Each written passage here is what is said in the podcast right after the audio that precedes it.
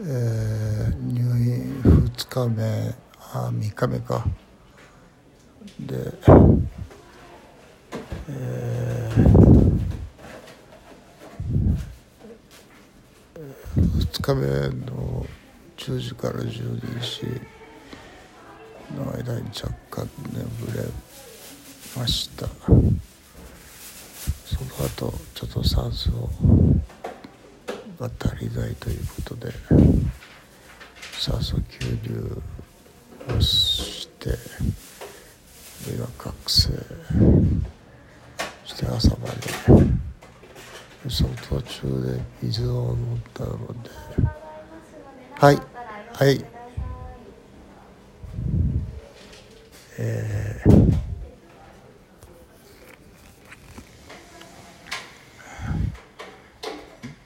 ベッドの上で安静ということだったので、ベッドの上で、えー、便器を置いてもらって、そこで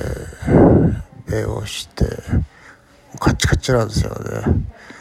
あのー、もうその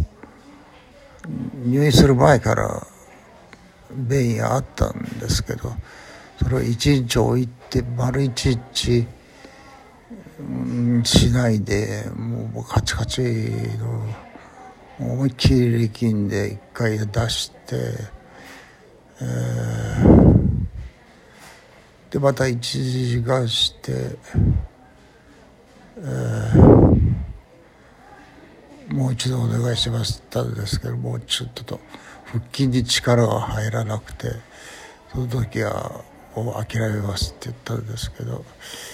それから、えー、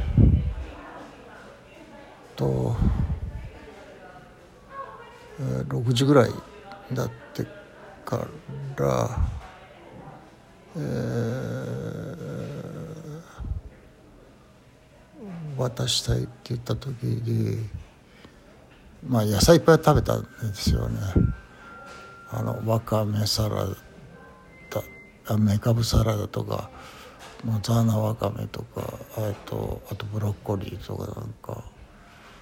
まとめて食べたんですけど、それが、えっと、室内にポータブルトイレを置いて、えー、したんですけれども、えー、それをちゃんと出て、その後はもうあの点滴のやつを持ちながら、えー、足歩けるかどうかっていうのをちょっと見てみてもらって、そんなふらふらしないっていうことで、えー、あの病室の外のトイレ行きました。それがにかいでよんかいトイレででしてるんですよね。あの半日で、で、えー、あ妻があの警察の方から診断書を早く出してほしいって言われて書いてもらって出したんですけれども、まだふつかめだったその時点でふつかめだったので、うん、まあ入院がこのぐらいいちにしゅうかん、その後通院がいっかげつほどで、まあ、それは普通らしいですけど、その後、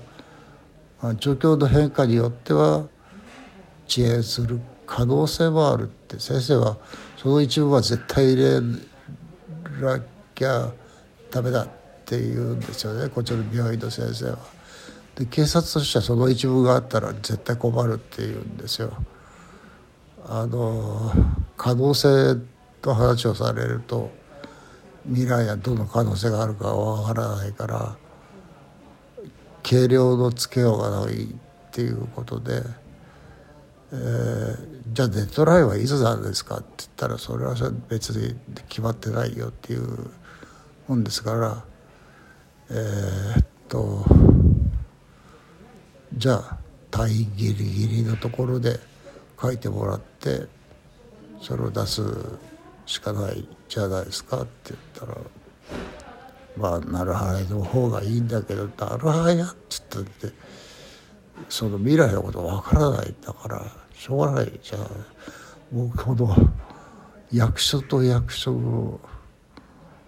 夏の融通の利かないどっちもどっちも、なんで俺がそれを掛け渡ししなきゃならんのだみたいな、被害者なのにみたいな、まあ、そういうことです。